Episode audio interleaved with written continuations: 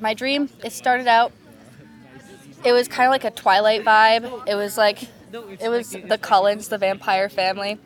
Um, and I was hanging out with them. Uh, and I was really lame at school. And everyone's like, that's so lame that you're hanging out with that weird Cullen family. That's so lame. And they were all in the woods below having a like camping experience, but they were like polluting the water and like it was all getting really gross. And then I found a bat that was like sickly because of the pollution that they were doing and the pollution that was happening into the lake.